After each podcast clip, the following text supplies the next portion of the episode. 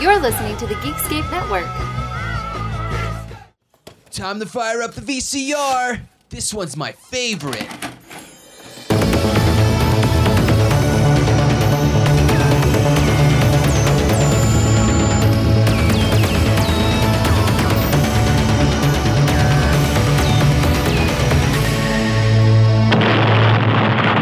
That was gold. Welcome to Analog Jones in the Temple Film. I'm Steve. And I'm Matt. And we're a VHS podcast that looks at the box art trailers and behind the scenes. And boy, do we have a doozy for you. I guess we can start off by telling you we had to change our plans here for July because initially it was going to be like a man month because Top Gun Maverick was coming out. Then that got delayed. Now I didn't notice. Actually, I have no idea when they even announced it, but you let me know. So we had to go. And uh, we decided to make a right turn into hot and sticky.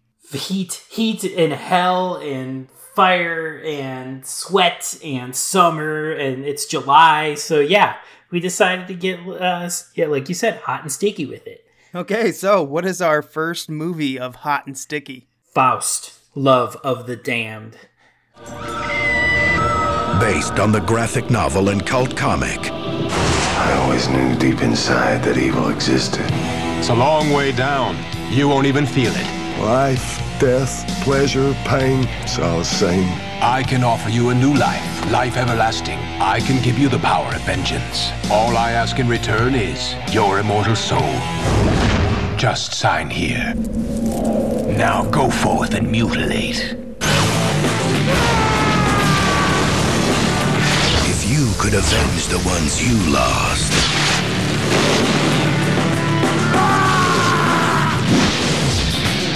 protect the ones you love.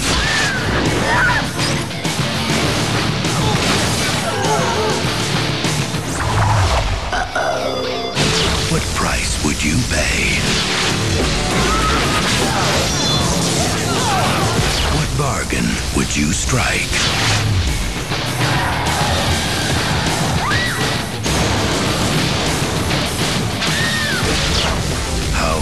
Would you go?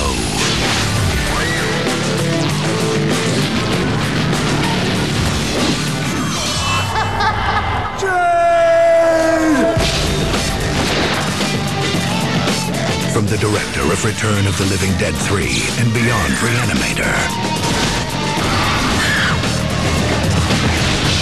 Faust, Love of the Damned.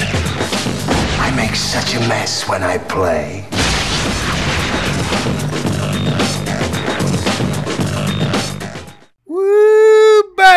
Now, a, lo- a lot of you probably haven't seen this or even heard of this. Uh, a few of you trash hounds, you definitely have. This is a tough one to find. Uh, you can only get it on DVD and VHS, and this is one of the rare ones where the DVD is actually more expensive than the VHS. Yeah, from my limited research earlier today, I believe the DVD is only an import anyway. Like it looks like it's all in English or whatever, but uh, it doesn't look like it's a regular release like the VHS was. So really, this one is one of those movies lost to VHS for the most part. Will it have a second life? Probably. It'll probably come out on Blu-ray in the next few years, but soundtrack stuff might be the reason that this is kind of tied up and only ever really existed on DVD for US audience or on VHS for US audiences. Yeah, and we got the rated R version, while the German release, possibly German release, we don't quite know, uh, got the uncut. So I don't know how much of a difference there is. I don't have the DVD and they have the VHS, so that's just a mystery we won't solve today. Yeah, I was watching this movie and was thinking early on, I was like, man, it seems like there's stuff cut out of this. It seems it's a pretty gooey, gory, goopy movie as is as at the R rating, but I was like, I feel like there's stuff cut. I feel like there's stuff missing. And even in trying to find like a you know, a comparison between the two versions of the movie, I couldn't even really find that online. So I don't even I I don't even know for sure what's been cut, what's on this other version, this import or whatever. It's really kind of hard to find any info on what's missing here, if anything at all. Luckily, there's a pretty good copy on YouTube right now, but even still, there's some scenes that are noticeably dubbed over. kind of poorly, and I'm wondering if it's because the mouth doesn't match the actual audio. Uh, because they had to change some of the story, and you're right, some of this looks hacked to bits at parts. Like they just took out chunks, and you said at one time that the music jumped, and that's just like one where they didn't even they just like cut a section out, you know, taped it back together and said, "Okay, go." Yeah, one of the scenes with one of the first sort of full costume superhero ish, anti hero, whatever scenes in the movie where it's a big fight scene. He's going after like cops and it's like in a hotel or something like that. And the music is playing and it's all this uh, wonderful 2000s new metal, which we'll get to. I love it. You know it. Um, but uh, yeah, there's a moment in the fight scene or whatever where the music does just totally skip like a beat and i'm like oh well something obviously is cut out there. They didn't even bother to fix the music for that cut.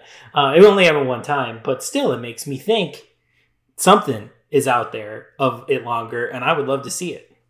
Are you trying to say that brian Yuzna is not a perfectionist Brian Yuzna has a thing, and it comes up very much here. We do get Screaming Mad George effects here. There are body puddles, there's orgies, there's writhing, there's slime. We get the Brian Yuzna thing, though, here. yeah, I've noticed too that he is part of films where there's always a female character that is using sex as a weapon in a way or sex to get what they want, like a manipulation, torture have you noticed that? Because you got From Beyond. Now, I know he just produced that, but I feel like Society had someone like that at one point in one of the dentist movies, which are tough for me to watch. But I, I feel like he loves to stick one female in there that's like using this whole sex, her whole body, feminine, you know, everything for power. I feel like he that is kind of a trope in his movies. Yeah, I think so. I mean, I, I would even break it down further in that like I think they have that Yuzna likes just women in power in general, and it doesn't always necessarily have to be sexual. I think he just likes having you know women sort of in control, you know, whatever, and then sex all the time. Like just if we're dividing it up, yeah. like dudes, women, creatures, everything fucks in Brian Yuzna movies. yeah, especially Honey, I Shrunk the Kids that he wrote. I mean, that's just one that is still the credit. I don't know how much of the story he wrote for Honey I Shrunk the Kids. I'm sure I could find out more, but I just kind of want that to be a mystery. Kind of wonderful that all these guys, the the trio of like Dennis Paoli and uh, Brian Yuzna and Stuart Gordon all went like immediately from all these Empire movies like Dolls and From Beyond and Reanimator to Disney to do that. Like boggles my mind, but God bless them because that's a great movie too. yep. It it just and then funny he just goes right back at least using you know goes right back into Bride Reanimator and then you've got the Silent Night Deadly Night four and five where he's like writing it. I don't know what he did. I don't think he directed those. He might have produced. He directed four. He did direct four, okay, which is he? the slimy one, of course. yeah, yeah, man. This guy loves slime, body uh, mutation, bodies like just smashing into each other and forming. I mean, this guy goes through a lot of Vaseline in his movies. Brian Yuzna and Screaming Mad George are a match made in heaven. I think they love working on each other's movies. So let's get into the VHS if we're going down the aisle on a Friday night. Matt, describe the front here. So we get a cover that I'll say right off the top, I really like.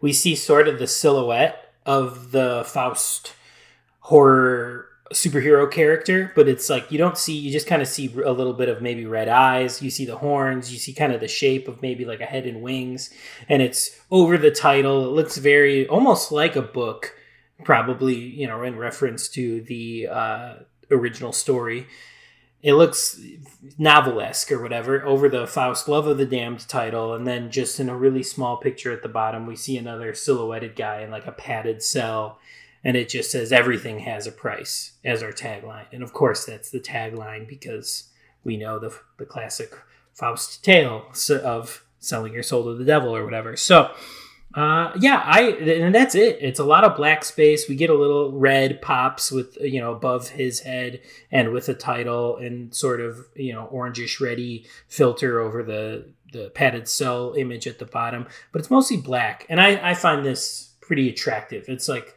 orange and black kind of Halloween cover colors. I think if I'm looking for like a, a 2000s monster movie in the video store, I'm picking this one up.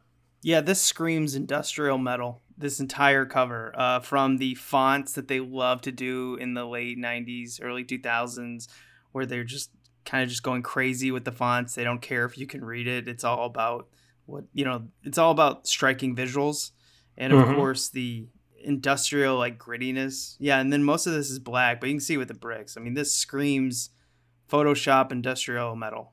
Yeah, and that's my scene, so I I of course would pick this up.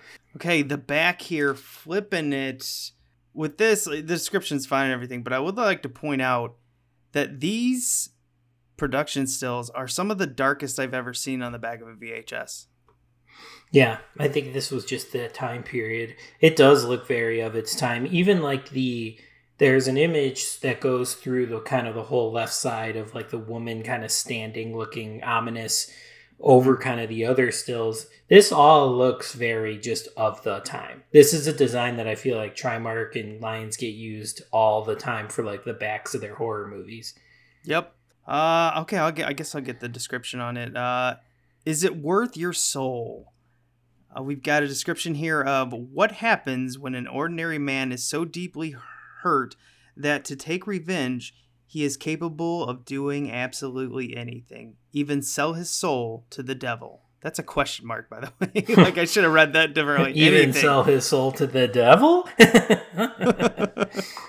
uh, when John Jasper's girlfriend is brutally murdered, he vows to avenge her death any way he can. When the mysterious M appears and offers a solution, John hastily agrees and signs the deal.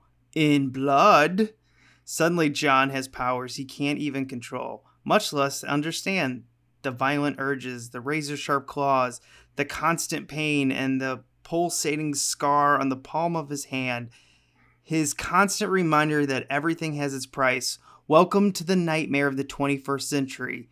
Is it worth your soul?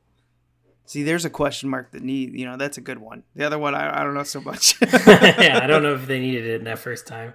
and I don't know on your VHS, but the contrast between the white font that has like a high X height, I know I'm getting a little graphic designy, but anyway, the white font with the orange background is terrible to read.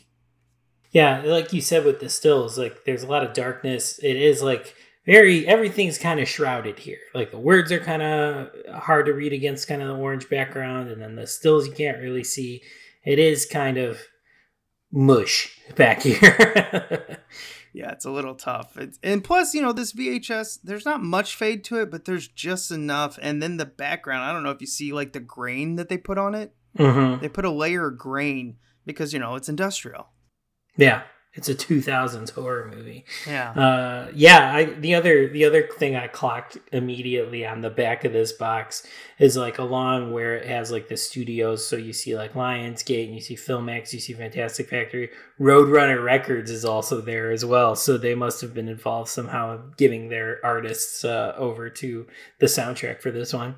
Yeah, I know there's some songs on this that you can't get on the soundtrack. I, I mean, I don't, I guess the soundtrack was released in the United States, but I, I read somewhere that two of the songs are not available on the soundtrack. That always blows my mind when there's a movie, and I guess the license sometimes cover, they're allowed to use it in the film, but you can't make profit off it on a soundtrack. Yeah, you can't release it separate. Yeah. But I mean, I guess that's just the artists protecting themselves.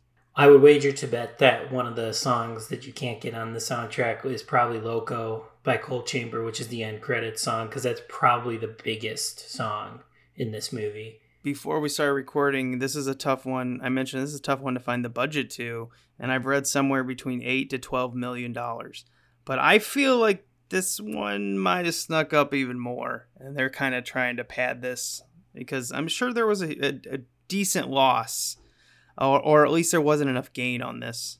But I know this did well in Germany and of course Italy, because I mean the Germans anything that's got like you know, whips, chains, yo-yos, they're gonna go for. Yeah, they like all the screaming mad George stuff too. They like all the slime and sex and stuff like that. Yeah. So of course, uh, so I've I've been a, a kind of a fan of this movie since it came out. This is like my OG VHS that I'm watching for this one, and I kind of followed sort of its how it kind of came to be. And I do remember that this movie, I, I believe it was Cannes, the film the film festival. This was hot. This was a hot property. People were really excited about this horror movie coming out of Cannes and I don't know if it was Trimark or Lionsgate. I know they were kind of in bed with each other at the time, but I don't know who picked it up. But one of them picked it up, and it was pretty exciting because this was this, you know, Brian Yuzna was a name. People knew him from Reanimator, and so they were excited to see this. And this was kind of a new deal between uh, these American filmmakers like Yuzna and Stuart Gordon, who would do Dagon, kind of their next movie, and uh, Fantastic Factory and Filmax, the Spanish companies.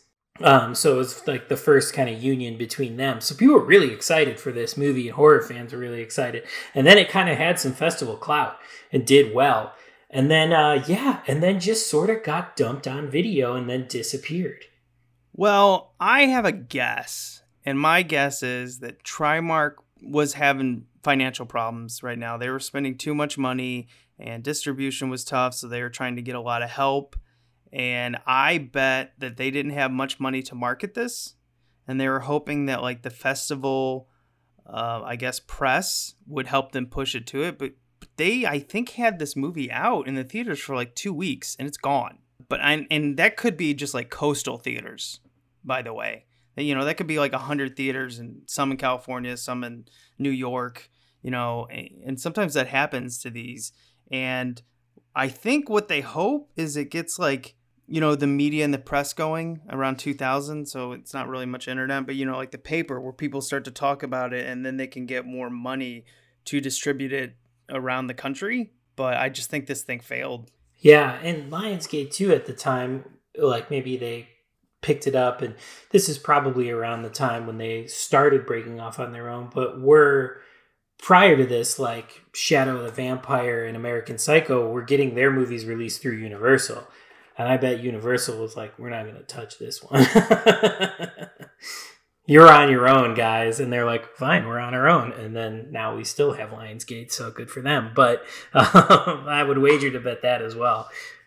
yeah because i could tell from the trimark trailers and stuff when we put this in and you can see these movies just at the end of the trimark run got very little marketing they spent too much money on the movies didn't even think about marketing and distribution or maybe they did and i don't know maybe they thought they'd make the money back and the uh, home rentals but yeah man trimark when they fell they fell hard Yeah, and this, like you said, this is the end of it. Sort of. This is the end of the the fun, wild Trimark era. It it even even they didn't have too many real horror movies to advertise on this uh, VHS on, with the trailers. There's only one, and it's one that's only like kind of a horror movie. So, yeah, it's like they couldn't. It just wasn't. It wasn't happening. Yeah, so let's pop this tape in. But before we do, we want to remind you if you want to help this channel out, I mean, if you really like us and you want to help this channel out, go to iTunes and give us a five star review. If you actually put a description in there, I will read it. I will read them all, even if they're mean. Actually, I might laugh the most if they're mean. Like, I would like just if you're just going to even put a five star, just put in there Steve rules, Matt drools, and then we'll know. Then you don't even have to think about a description. God, I hope we get a few of those. we know that I absolutely do not rule, so let's keep it honest here. But your drool is just like, you know, Nonstop. nonstop. Yeah. like a Brian Yuzna movie. yeah. uh, there we go. So help us out. Rate us on iTunes, and you know what to put. Steve rules, Matt drools. Five stars.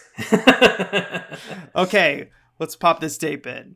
Now available on video and DVD.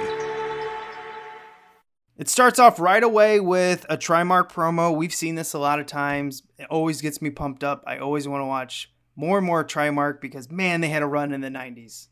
yeah, it's got a lot of fun stuff in it. Very natural born killers heavy. set to the Hardy Boys entrance theme song, which I always thought was hilarious. Uh, even even in the 2000s, I thought that was really funny. Um, and yeah, it does show off a lot of the good stuff that Trimark had at, in the 90s. It's funny how a song for a wrestler can never escape the wrestler. No. It's even worse than like, you know, a sitcom song. Like sometimes a sitcom song can go off a little bit and have its own life. But man, when you're attached to a wrestler, and maybe it's just us, but when you're attached to a wrestler, that's that wrestler's song. Like Stone Cold Steve Austin's, when I've heard his solo, you know, when it's not just the the glass breaking and then the background instrumentals. When I actually heard the song, I go, "What the fuck? That's a Stone Cold Steve Austin song. It has a title. It's a real song. Mm-mm.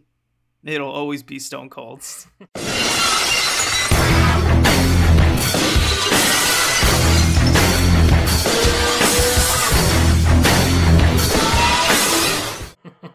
Yeah, this this one is absolutely the Hardy Boys theme for life, and hilariously, as someone who is currently watching wrestling all the time, it is still Jeff Hardy's entrance theme song. uh, okay, and the next one we had was the 411 like movie info. What's new to rent or buy at your local video store this week? Call 1 800 Video 411, the 24 hour hotline that's your ticket to the latest releases on video and DVD. You know, thing of its times where you it actually shows like a handheld phone and it, with the with the cord and everything, and I'm like, oh, different times. yeah, you had to call a phone line to see what was coming out in like video stores because we didn't have the internet yet. You either had to go to the store to see the list on the wall or call this number to get the uh, the the 411 video 411 on what was coming out. Yeah, I didn't want to go to AskJeeves.com and see what movies were coming out or whatever that was. Took too long to load. exactly, even just a list. Yeah. and then the next one we had the the first real trailer is 100 Girls, which is clearly just a sex comedy kind of like banking off the American Pie popularity. Yeah, so much so they even mention it in the trailer. They're like it's like a good old slice of American pie. Yeah, I caught that. Thought that was hilarious. Um, yeah, uh, I never seen this one, but I, I would like to. I love these, you know, early two thousands post American Pie dude boner fart movies that are like the sex com R rated sex comedies of the early two thousands. I like all these, so I, I would like to seek this one out and see this one. Yeah, these came out at the perfect time for both of us because I was in high school, college age, and you were in that like teenager. I mean, that's just it covers such a large crowd. Yes. Yes, we d- we absolutely had these movies at the right time. So Yeah. uh, other generations are like, God, those movies are such shit. But we're like, no, no, no, no, no, no, no. Especially the woke the woke kids nowadays, the the Twitter, the the TikTok kids, and everything. They're like, those are highly inappropriate. Yeah, That's why we point. like them. you shouldn't treat women like sex objects. Yeah, we shouldn't have done a lot of things, but They're movies from a different time. Get over it. Uh, say the next one we got was the widow of Saint Pierre. I ain't watching this. Uh-uh. Nope. Fell asleep during the trailer to it. Wasn't was not my vibe at all. I was like, what the hell is this doing on a Trimark movie? This is what I was saying. I think they were running out of stuff at this point already. Well, I wonder if this was like one of the Lionsgate one because now actually that I look at the VHS, it has Trimark, but at the bottom I also see Lionsgate. Uh, maybe it's a Lion Gate. I didn't pay attention. Probably, and they probably stuck it on there too because they're like, well, this is a Spanish movie, even though it's in English. Uh, so let's put one of our foreign movies on there too. That's probably the reasoning, but uh, not a good crossover audience because I do not want to see this movie. Nope. but the last one I would watch, Tequila Body Shots. yeah, this looks fun. It's like kind of a monster movie, kind of a sex comedy. Uh, this this look it's got the one of the Lawrence brothers in it. I would watch this. Uh, unfortunately, it's not on any streamers right now though. So unless I can find the VHS or DVD somewhere, I will not be seeing this unfortunately. But I would like to. This looks fun. Yeah, they've got a lot of these just at this time period that are really hard to find. They're just not around. Yeah, this one isn't as much like uh, Faust, where the DVD is like crazy expensive to get a hold of because I was able to find already like a six dollar DVD of it on Amazon. But uh, I wanted to just stream it. You know, I'll buy it when I know I like it. But uh, so hopefully one day it ends up. I even checked YouTube because I know some of these movies end up on there, and I could not find it. I can tell you one thing: if you look up tequila body shots and you look at the videos, first page of Google, uh, our uh, our VHS trailer capture of it is number one. nice, very nice. Oh, it's awesome. Love it. We finally nailed the tequila body shots uh, Google algorithm. Yeah, I probably literally saw it when I googled it earlier. I was looking for the movie. uh, let's get into this movie. And now, our feature presentation. Starts off with a bunch of logos going through of who produces. The one that caught my eye was Fantastic Factory because they have so many of these movies that are kind of just lost. Yeah, and they did a lot of really cool stuff. Like we Dagon, obviously Stuart Gordon is great, but they did an, there's a they they did one called The Nun from a few years ago that was really fun. They did one called Beneath Still Waters that was really fun. I liked Fantastic Factory. Kind of missed them. Yeah, I do too. I, I don't know what happened to them, this production house. I don't know if they're still going. They could be. I think they actually changed their name to like Pick Flicks or something. But I think they also changed the type of movies they were doing, maybe. I don't know. I haven't really studied on them, so don't listen to anything I'm saying, listeners. yeah, now my familiarity is from the from the 2000s because yeah, like I said, I haven't seen them do anything lately. But th- uh, like I said at the top, I think this is the first Fantastic Factory movie as well. So this is kind of exciting. Kicking in the door with this one. Yeah, they're starting hot. then we get okay so the whole beginning the first like five minutes of this feels like a different movie because we get a quote from the rest now you wouldn't know that if you're first popping it in but we get a quote that says the desires we deny find us at fate. And then it has the quote by m. Now at the time you're like who the hell is m? That's what i was thinking. Like who? What? Is this like someone i should know?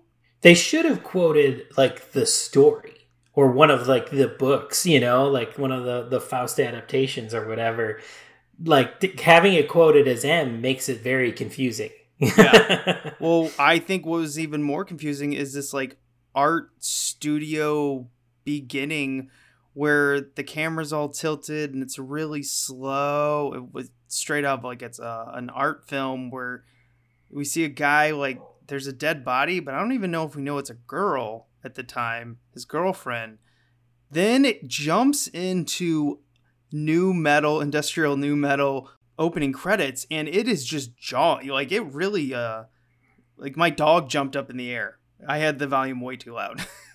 it was a it's an exciting opening. This is back to me wishing I could see this in theaters. I wish I could see this movie when it came out in theaters because what a rockin' opening, you know, besides just the new metal song, but like you've got like the drippy font and everything and then every every title that comes at the screen flies at the screen and burns up as it like goes across the screen. It's very like fucking batman and robin with like the twisting words as they come and burn up towards the screen. Well all well yeah some badass new metal song from the 2000s is playing over the credits. I was getting pretty hyped when I watched this again. yeah, they had to do this to jolt the entire audience awake, especially after the widow of Saint Pierre. They're like, "We know, we'll get you awake." no, no, no, no, no, no, Faust, Faust, Faust! Like, Whoa! I mean, when my dog jumped, I'm not kidding. He jumped up and he left the room, and I'm like, uh, sorry. Too metal for you. uh, he's more of a Kenny Rogers kind of dog. For sure, for sure. Yeah. Adult contemporary. I understand. uh, and then you find out right away that this is a nonlinear cut film. But I don't think it started as a nonlinear cut film because it just. Nonlinear films are tough. You have to have them really planned out or they kind of confuse your audience. And I was confused. Like some of the cutting, uh, the editing is kind of nauseating. Like I don't know where I'm at, what time period, what's happening. There's a flashback.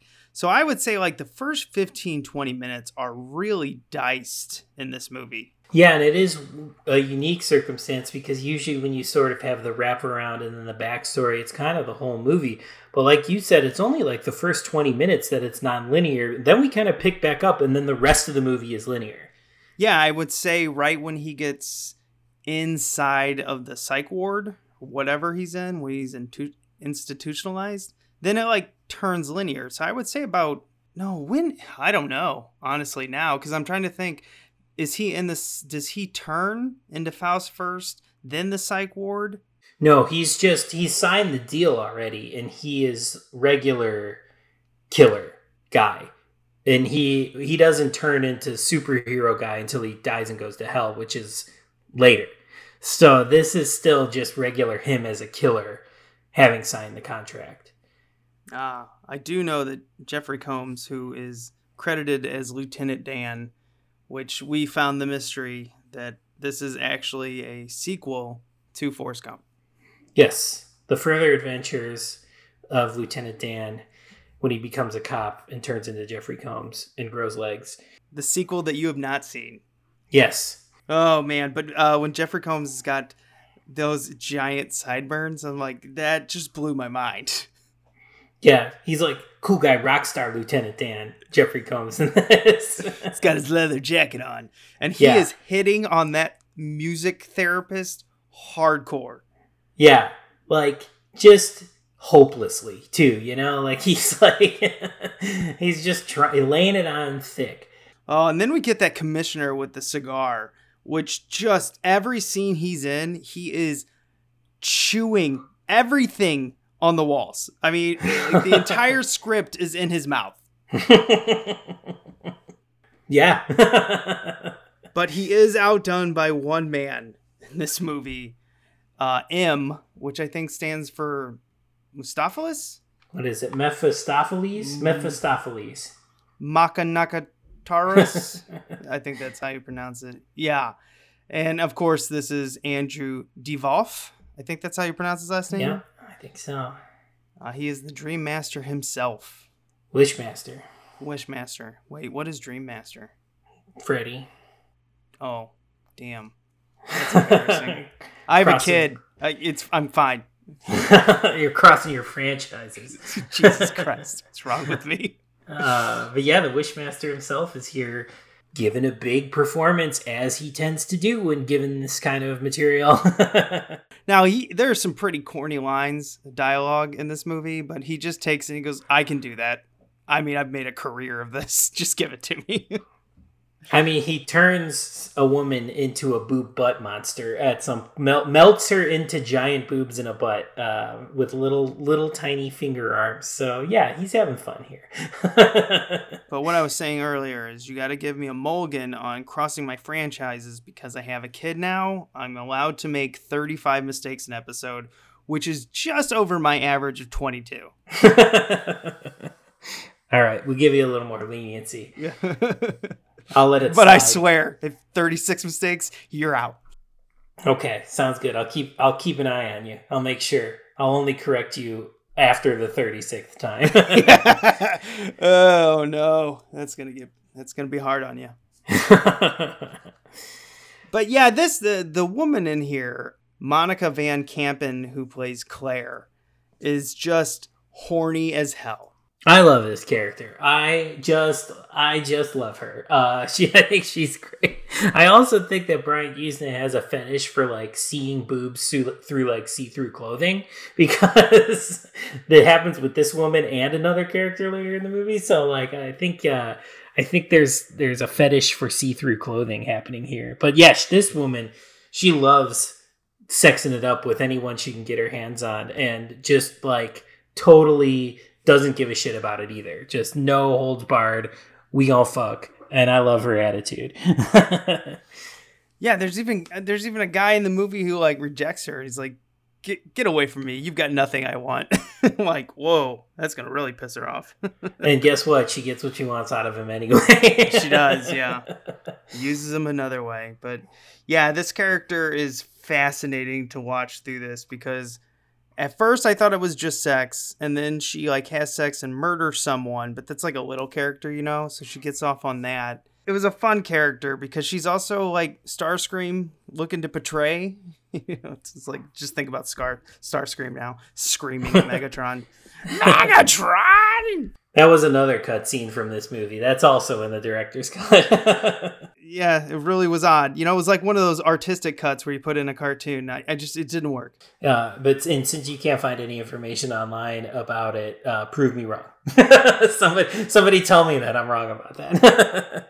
But she's just interesting because she, you know, pulls out a shotgun and shoots a dude and then tortures Jade, the female antagonist in this movie and the survivor girl of this film, which is interesting. But man, this character is all over the place. She starts as a musical therapist doing like experimental CD therapy. I'm going to say that, uh, which is interesting.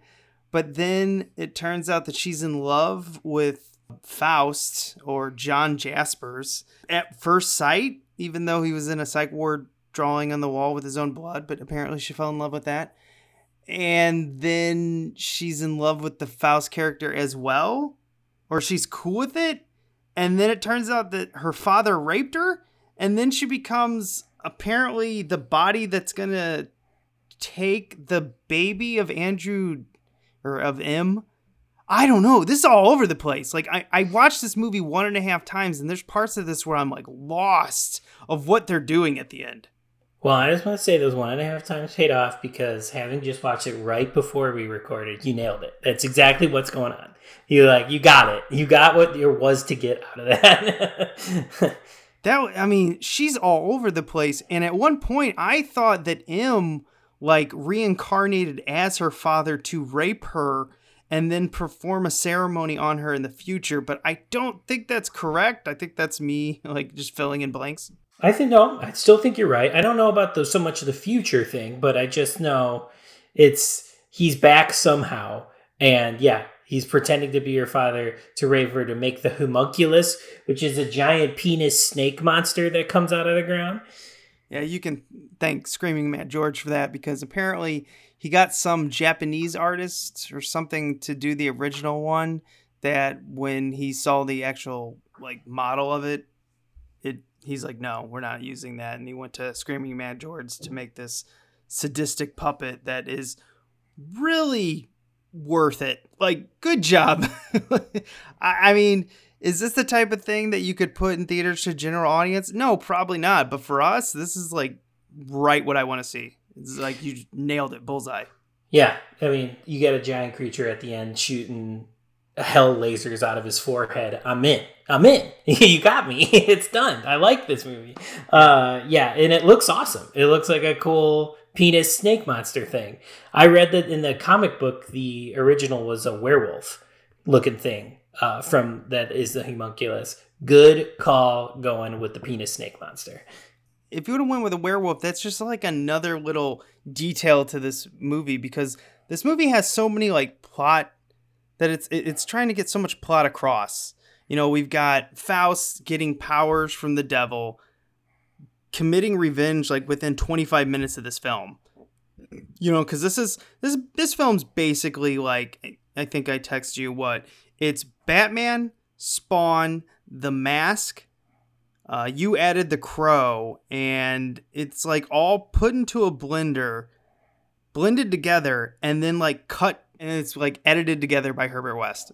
It totally is. I mean, it is. It's all of these, like Spawn and the Crow, X Men, all these things that were at the time, sort of, you know, and then uh, the you know the mask, all these things. They're all based on comic books, and so is this. It's just it's it's part of that vibe, and this movie is sort of plucking all these things to shove into the blender to make our little Faust smoothie here, our Screaming Mad George skin, slime, and viscera smoothie. And it, it works. Pluck from all those things because all those things are fun to watch. So, yeah. So you start with the revenge, and here I'll play the clip right now of how M talks to John Jaspers, get him to sign the contract. I can offer you a new life where nothing can hurt you. Life everlasting, beyond good and evil, where all that matters are your desires. You can have the power to express what you feel inside. I feel nothing inside. Oh, you feel something. No question about it, you feel something. I feel. Hate Hate's nice. for the one who put you here.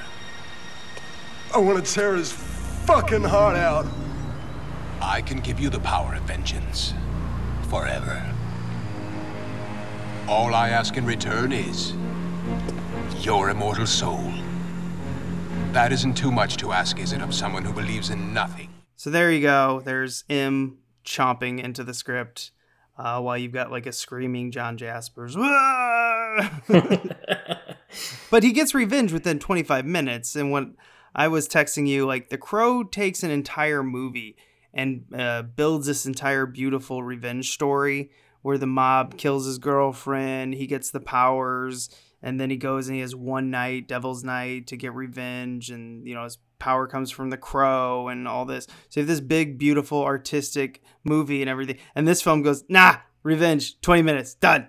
now he's just a fucking monster that's just killing people with Wolverine claws. and he doesn't even start as a monster. We should say that M gets mad at him and buries him alive, but then for some reason throws his gauntlets in there. So then he can fight a spider skeleton, which is very Army of the Darkness, by the way. And then he rises to then go into an alley, cut some dudes up, and really confuse you on the tone of this movie. Because he's just like looking good. And he like kisses a, uh, what, a severed head? Uh, Yeah. It's nuts. I also love the reveal, like when he first emerges and he's like covered in, you know, the makeup and everything. Now he's full, full superhero. He's got the cape and everything. What does he say? Like, uh oh, or something like that? Or like, It's either uh oh or oh yeah. or Yeah, like I that. think it's like a uh oh. it's so funny. And this is when he turns on his like Jim Carrey performance. Yes. And I think that Mark I think that Mark Frost, the actor who's in there, is best in the suit, honestly. I think he's a little flat when he's just a regular guy, but he's got the right look and he's got the charisma for this the anti-hero superhero part though, for sure. Oh, definitely. I, I think he got this role. Like they were kind of interested in him, you know, probably when he came in because he he's a very face heavy actor. You know what I mean? Yes. He's making all these Yes. goofy faces. They're a little too distracting. But when you put that mask on him, I got it. I was like, Yep. oh, okay, yeah, you got the part because of this. Yeah, absolutely. Yeah, some of the human stuff, eh, he's fine, whatever. But yeah, he get when he gets to do the face work and you know play a little bit, be like Jim Carrey in the mask, like you were saying. That's when he really shines. Yeah, and I did really like, and I cut this up too. You can see this on our YouTube channel. The subway scene uh, is kind of just fun, just like a fun action scene. Yeah, there's some good stuff in here, and that's that's what kind of breaks my heart about you know what looks like there are little cuts in here because when when it's on and he's doing this stuff and he's got the Wolverine claws and he's ripping dudes up and it's big action sequences like that, they're really fun in this movie.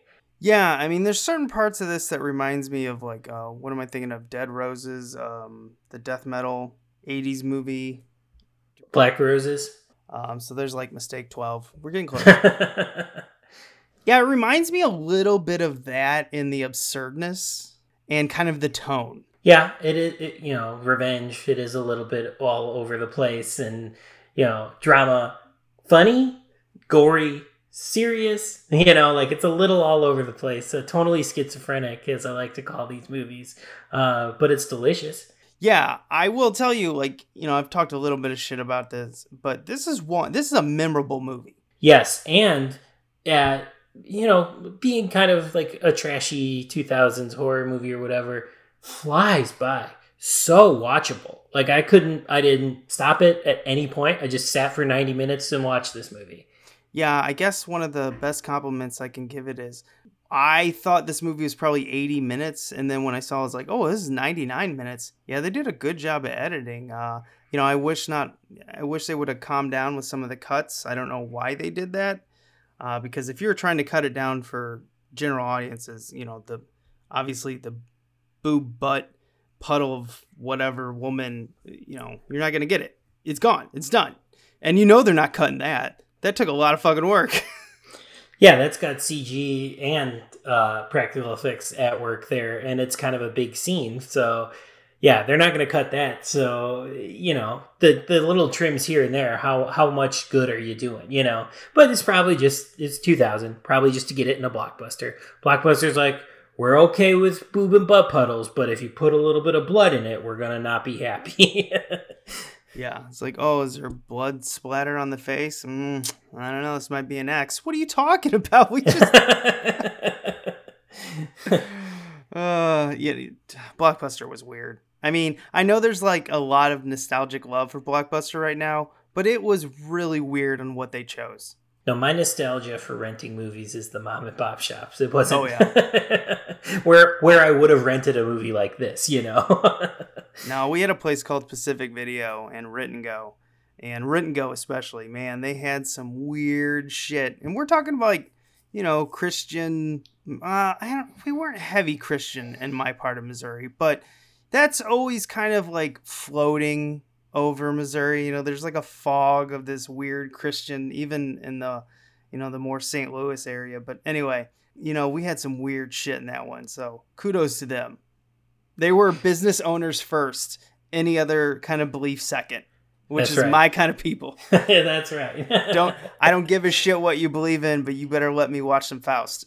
Yeah, I remember my video store, one of my big two that I always went to. It was West Coast Video. It became Lion Video later. Uh, but they had Faces of Death. You know, like they didn't give a shit. No, yeah, that was the Pacific video that we had. They had two of the Faces of Death, but they had them in the porn section. So the day we rented one of them, I can't remember what it was, is we had our friend sneak in there and grab it. And then when we got to the, the classic Todd in the front, he's just like, I don't give a shit. yeah, exactly. They don't care. Summer day and like four kids, you know, all of us on our bikes. Whatever, fuck it. I don't care. Give me my 99 cent for this old ass movie and then get out of here. Dude was probably making $5 an hour, if that. if that at the time. Yeah. he didn't care. That'll kind of end it with our I, I Faust because I, I think we covered it all that we should.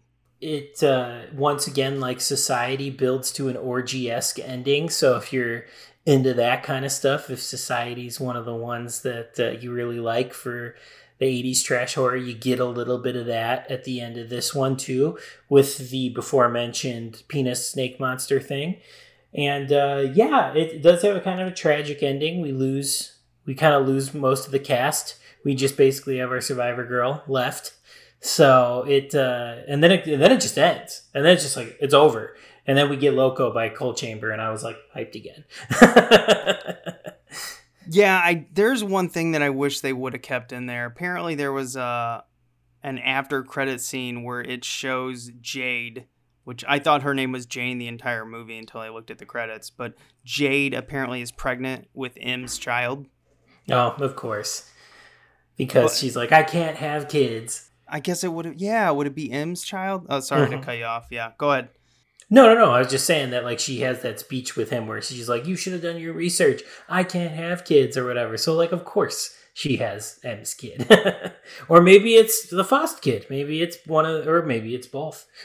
Yeah, doesn't he? Yeah, M has that line of like, "Evil's always doing the impossible," something Right. like that. or I'm I uh, I live for the, the thrill of the impossible or something like that. Something, yeah. So, yeah, that'd have been fun. You should have kept that in. Why not? I mean, literally, why not? exactly. Set you did everything sequel. else. when you got a skeleton spider, I think you can pretty much do whatever you want after that. oh, I love that. I love that scene. Ugh, I hope everyone goes to our YouTube channel and looks, just watches these clips because they're fantastic. Yeah, and if you can get your hands on this movie, uh, wholeheartedly recommend. Uh, yeah, this is one you have to watch. I don't think everyone will enjoy it, but the, the trashy ones, you know, you know who you are. You'll enjoy it.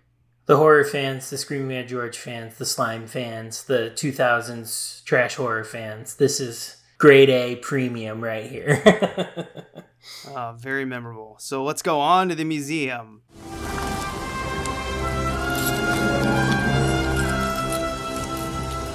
This is the second time I've had to reclaim my property from you. That belongs in a museum. So do you. This is the part of the show where we go out in the film jungle and bring something back like Indy. Oh boy, the hot and sweaty, sticky month. Matt, I'll let you go first. There's a lot of stuff I like in this movie, especially particularly like the effects and the Screaming Mad George stuff. But uh, you know, I gotta go with the thing that sticks out the most to me when I think of this movie, and that's sort of the final form suit.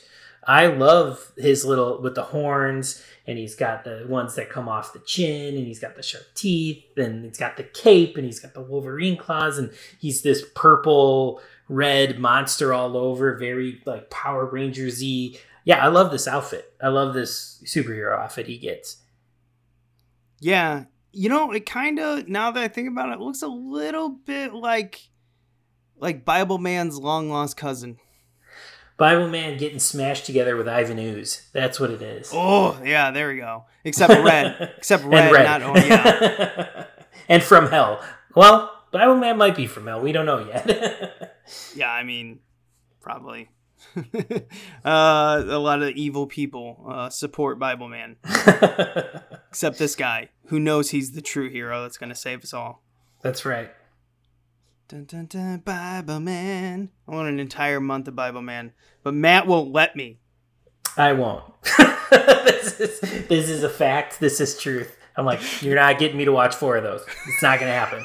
It's not gonna happen. Sometimes I gotta put my foot down, and this is one of the times. Just taking my bag and leaving. No. you can get me to watch one in a month. One. Use it sparingly. it's hard to believe back in the day that I got an entire Jesus month. Jesus January. I think that's what broke me. I think that's the reason why we can't do it again. I went I went too fast, too hard. and it nearly broke me. Uh, oh, yeah, Th- that God. Fast and the Furious month, we were not family. No. uh, after that corny joke, I'm putting in the boob and butt puddle. It's wonderful. It truly is wonderful. Yeah, that's the highlight of the movie to me. It's always the visual that I'll remember because half of me is just like, wait, is that from Society? Like, I, I always get that confused. But uh, Society was more. Actually, you know what? I don't want to tell anyone about Society. Just go watch it. And then come back to me and let me know your thoughts on shunting. well, once their minds actually like come back together. Yes. Yeah, because that movie is something.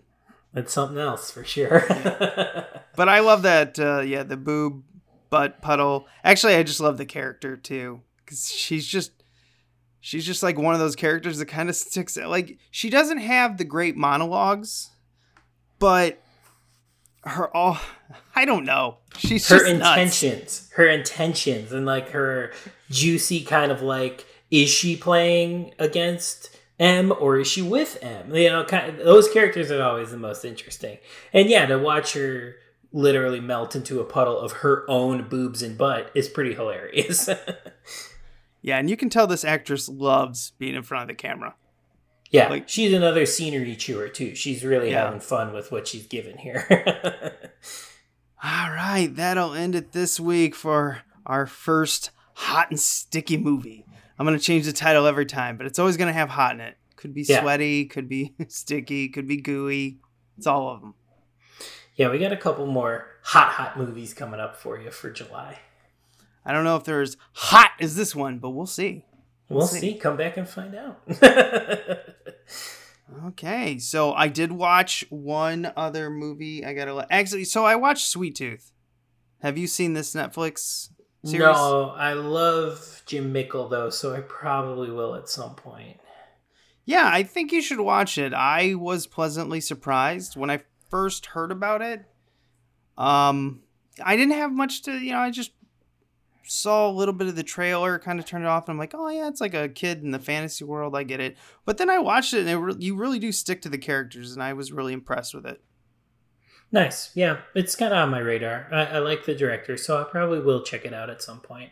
Yeah, I definitely think anyone who's kind of into that fantasy, you know, tween type movies, even though I wouldn't call it a tween movie or series, not a movie, but you know, uh, I did start the Loki series. I am I think I'm liking this one more than the other Disney Plus Marvel series. Uh, I really was not a fan of the Falcon and Winter Soldier.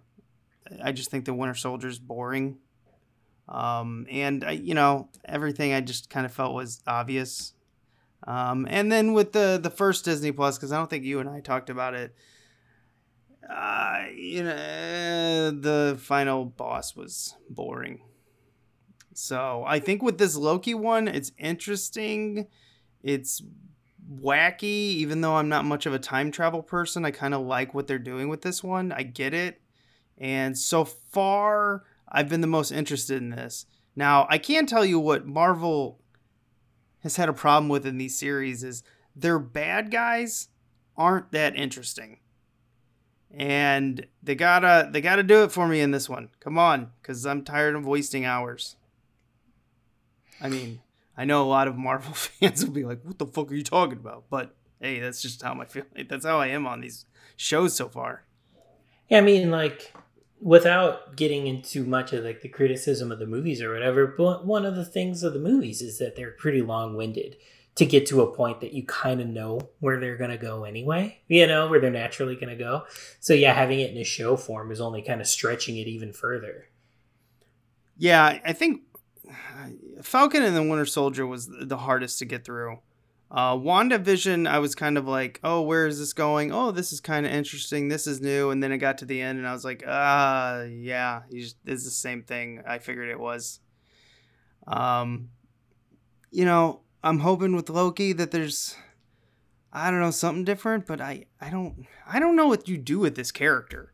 That's why I was surprised they even made a show of him. Yeah, I, uh, it, it I never understood sort of like the Marvel fandom how deep it went for Loki in general. You know, I think he's a good villain or foil or whatever to Thor, but like I never understood sort of the deep deep fandom for this character from the movies. Like I just didn't I didn't get it.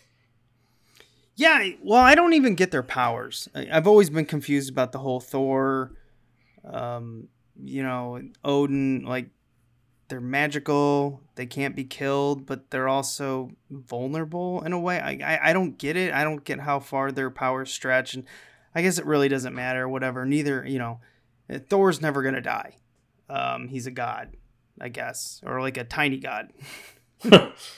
Uh, and so but with loki he was even more confusing because like oh wait are you just like good at magic? And can your magic like go everywhere? Does magic travel well from universe to universe? I've always wondered that. And I've always thought too, sort of like the god of mischief thing that you know Loki is named after never really came across. You know, like the same way like the mask, for example. You know, that's Loki's mask, and that and like he's chaos all the time, and he's doing it for no reason other than the chaos. But like Loki in the uh, Marvelverse never feels like the god of mischief. He just feels like Thor's brother who likes him sometimes, you know? Another check in. How's Gossip Girl treating you? Gossip Girl's going great. I'm on episode 13. Uh, it's still just as delicious. It's the you know, every episode is just filled with drama that any other normal show would stretch out over like a whole season. They bang out in like a half hour, and I really appreciate that. And it's yeah, it's just fun. It still has sort of the bitchy cattiness from the first half of the season. Now that I'm in the second half, uh, I'm really really enjoying it, and I cannot wait to keep just digging in. I'm doing like one a night, so I'm not you know blazing through it, but I'm moving fast for me on a show. Yeah. I can't wait until you get farther into it. So I want to see if there's any point where your your brain's just like this is too much. I'm, I'm sure I will, and then I'm sure I'll love it again, and then I'm sure there'll be a point where I hate it, and then I'm sure there'll be a point where I think it's the greatest thing ever, and I'm sure there'll be a point where I'm like, I don't even want to watch this thing anymore, like because that's that shows that's what they do to you. So, and it's seven seasons long, so got some work ahead of me here, plenty of time to feel all those things. I also have a recommendation for a movie to to listeners who are specifically tuning in for this Faust episode, I got a horror movie, kind of a sleeper, came out a f- couple years ago that I just saw that I really, really liked a lot. Uh, it's called uh, Double Date. It's British, and it's basically the setup is two guys go on a double date with two girls who want to sacrifice them. So it's pretty, and it's fun. Jeez. it's really, really fun. It's a good little horror movie, horror comedy, I guess. Uh, it, I just, I went in with no expectations and came out very pleasantly surprised. And if you like that kind of setup, and if you, you know, you like stuff like Faust, like you're in, you're into kind of conceptual horror movies, this one's fun. I, I recommend it. I recommend it highly. It's a sleeper from a couple years ago, so if you could find it streaming on something, definitely check it out. All right, we've got some stuff for them to watch. Maybe don't go through all of Gossip Girl, but I'll check it. I'll let you know about halfway through if it's worth the journey. yeah, that's a heavy assignment. Don't want to give them too much. exactly. But anyway, uh, remember to be kind. and rewind.